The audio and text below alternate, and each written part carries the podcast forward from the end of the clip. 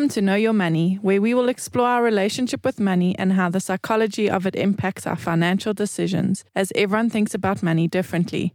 In our podcast, we'll be presenting a variety of financial topics in an easy to understand way, which we hope will assist you with managing your money. Hello, everybody. Welcome to Know Your Money. Hello, Craig. Hello, Warren. How are you guys today? Ron, good to see you. And Warren, as usual, good to see you. Always a pleasure. Never a chore. Thank you, guys. Never chore. Never one time.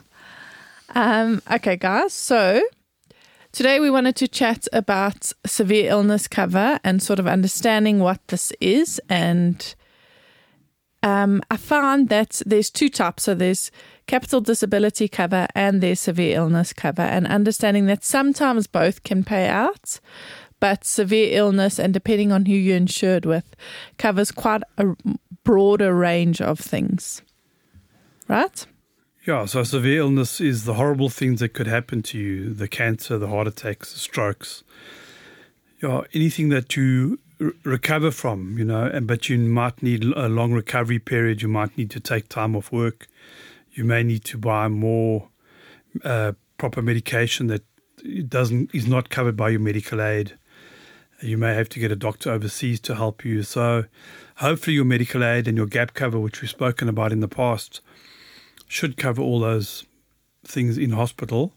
But sometimes there are much bigger expenses, and you need to cover those expenses. And also, your employer might say, "Well, you've got your sick leave."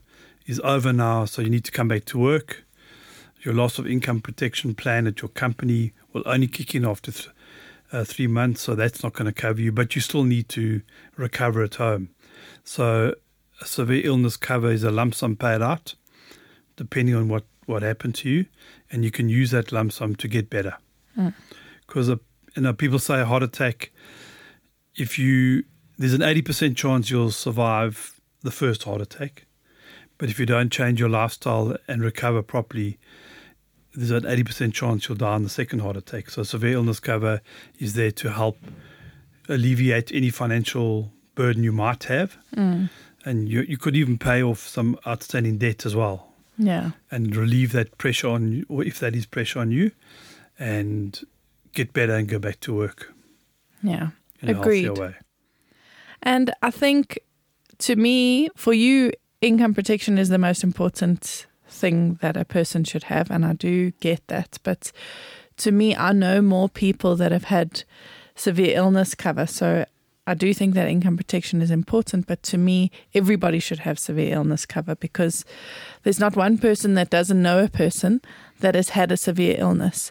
And the impact that those funds can have on your life, exactly what Craig explained, is second to none. And another big thing just to remember when you are looking at your severe illness cover is the industry changes and there are constantly upgrades and certain other severe illnesses are added to your list. Now, if you take out severe illness cover 20 years ago, you might not be covered for as much as you could be if you serviced that policy. So, yes, when you service it, your your um, your health may have changed and you might not be able to get the upgrade, but always get it because. So, for example, when I had a client who got a payout and they saw that it was only a 50% payout, so let's say, for example, it was a million rand and they only got 500,000 rand, you almost feel disappointed. Whereas if you service that policy, you could have actually got the, hun- the million rand payout instead of the 500,000. So, just knowing that and checking that, I think, is important. And that's a part of your financial planning process and should be looked at. Could I ask a question? Yes. So, severe illness um, versus life. What did you say? Uh, work. Sorry, we've talked about capital disability or income protection. Income protection. What's the difference between the two then? Okay, so severe illness is a lump sum payout. Okay. That you can insure for a certain amount. So let's call it a million rand. Okay. Income protection is protecting your salary. Right. So that is capped at whatever your salary is.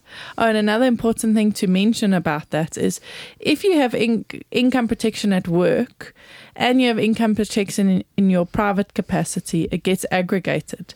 So income protection, you can only be insured for how much your actual salary is, and that will get paid out to you every single month until you pass away. Severe illness is that lump sum need that Right. Okay. that can help to fix things. Hope, hopefully, Okay. But you can have both paid out. So somebody Absolutely. could have, um, say, a severe cancer, and they they're getting better off the cam- getting better on cancer. So the the lump sum will pay out from the severe illness, but they off work for five or six months. Then the loss of income protection will also pay out. Right. Okay. And um, just so I understand, with that loss of income, once once you are back to work, obviously that stops the, the payments. Correct. Yeah. Yeah. So only while you're unable to work.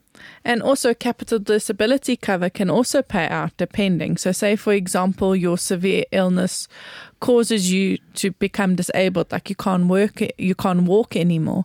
You'd get your severe illness lump sum and your capital disability lump sum. So that's why when a person's affordability comes, we try manage that at least something is protected rather than nothing. And severe illness, as we mentioned, is it's it's a lot easier to get when you're younger because you're healthier and you can get it. It's a lot cheaper when you're younger as well. And what Bronwyn made a very good point is that every time there's an upgrade, you should take the upgrade because you it'll stop all the other uh, benefits that you may not have got in the early years gone past. You may not have been paid out for those, but you will get paid out for this because the the companies evolve their products all the time. Okay. No, that makes sense. Yeah. Yeah. Awesome stuff. So I think the take homes for this is for you to understand what severe illness is and just to check that you are on the latest version so that God forbid if it does happen to you, you can get the right you, amount out. And you're never too young to purchase it either. That's another very important point. yes, even children. Yeah. Awesome stuff. Guys, have a great day. Thank you very much. Good chat. Toodaloo. Thank you for listening. If you have enjoyed this podcast, would like to subscribe, please visit our website www.growthfp.co.za. The information we have provided in this podcast is our personal opinion. For more detailed information, please discuss your financial situation with a financial planner.